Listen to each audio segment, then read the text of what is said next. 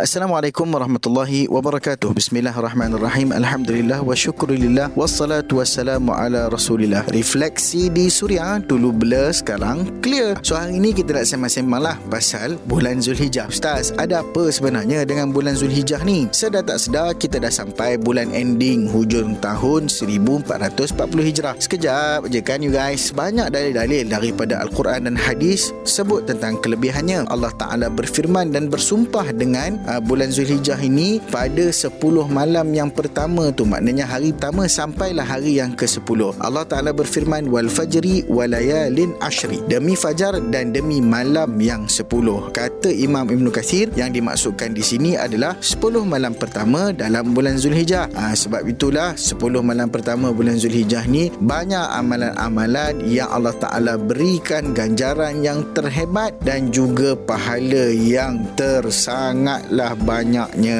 Okey, Nabi sallallahu alaihi wasallam juga pernah story kat kita, tidak ada hari yang amal soleh padanya lebih dikasihi Allah selain daripada hari-hari yang sepuluh ini. Para sahabat bertanya kepada Nabi, walaupun berjihad di jalan Allah? Ya, Nabi sallallahu alaihi wasallam kata, walaupun berjihad di jalan Allah, kecuali lelaki yang keluar berjihad itu membawa diri dan hartanya dan lepas tu dia tak kembali dah ke rumah, maknanya dia sudah pun mati syahid. So apa amalan-amalan yang boleh kita buat sebenarnya? Yang pertama sekali, kita kena memperbanyakkan solat, menjaga solat fardu dan banyakkan solat-solat sunat. Disunatkan kita keluar bersegera melakukan solat fardu secara berjemaah dan memperbanyakkan amalan-amalan sunat. Sebab apa? Sebab itu Allah Ta'ala akan angkat darjat kita dan hapuskan banyak dosa kita. So, latih diri untuk kita melaksanakan amalan-amalan ni supaya kita dapat rezeki pahala yang berpanjangan dan banyak daripada Allah subhanahu wa taala. Nombor dua, berpuasa kerana ia termasuk dalam amalan soleh. Ada satu hadis yang diriwayatkan oleh isteri-isteri Nabi sallallahu alaihi wasallam berkata bahawasanya Nabi sallallahu alaihi wasallam berpuasa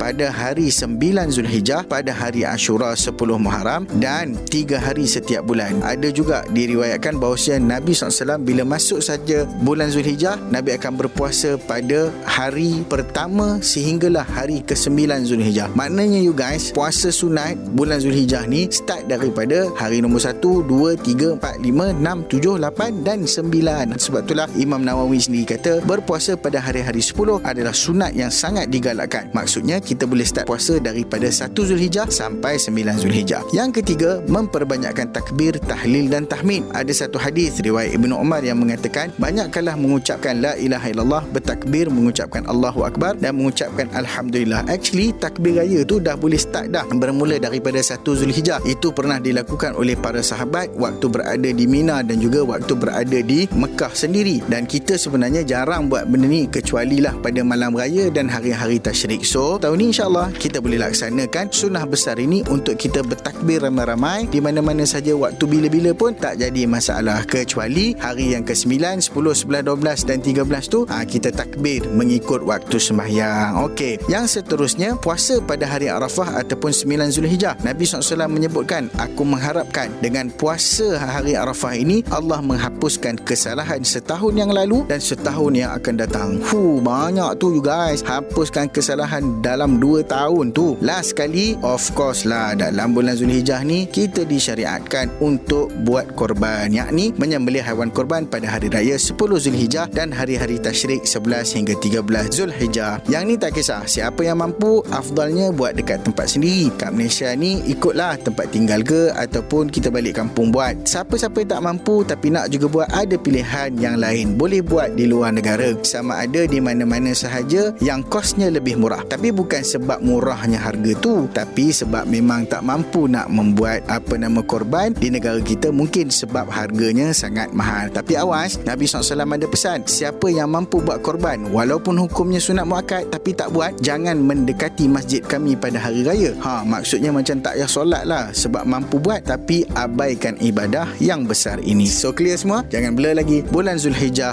penuh barakah, moga dipermudah menjalani ibadah. Refleksi di Suria, dulu blur sekarang clear. Assalamualaikum warahmatullahi wabarakatuh.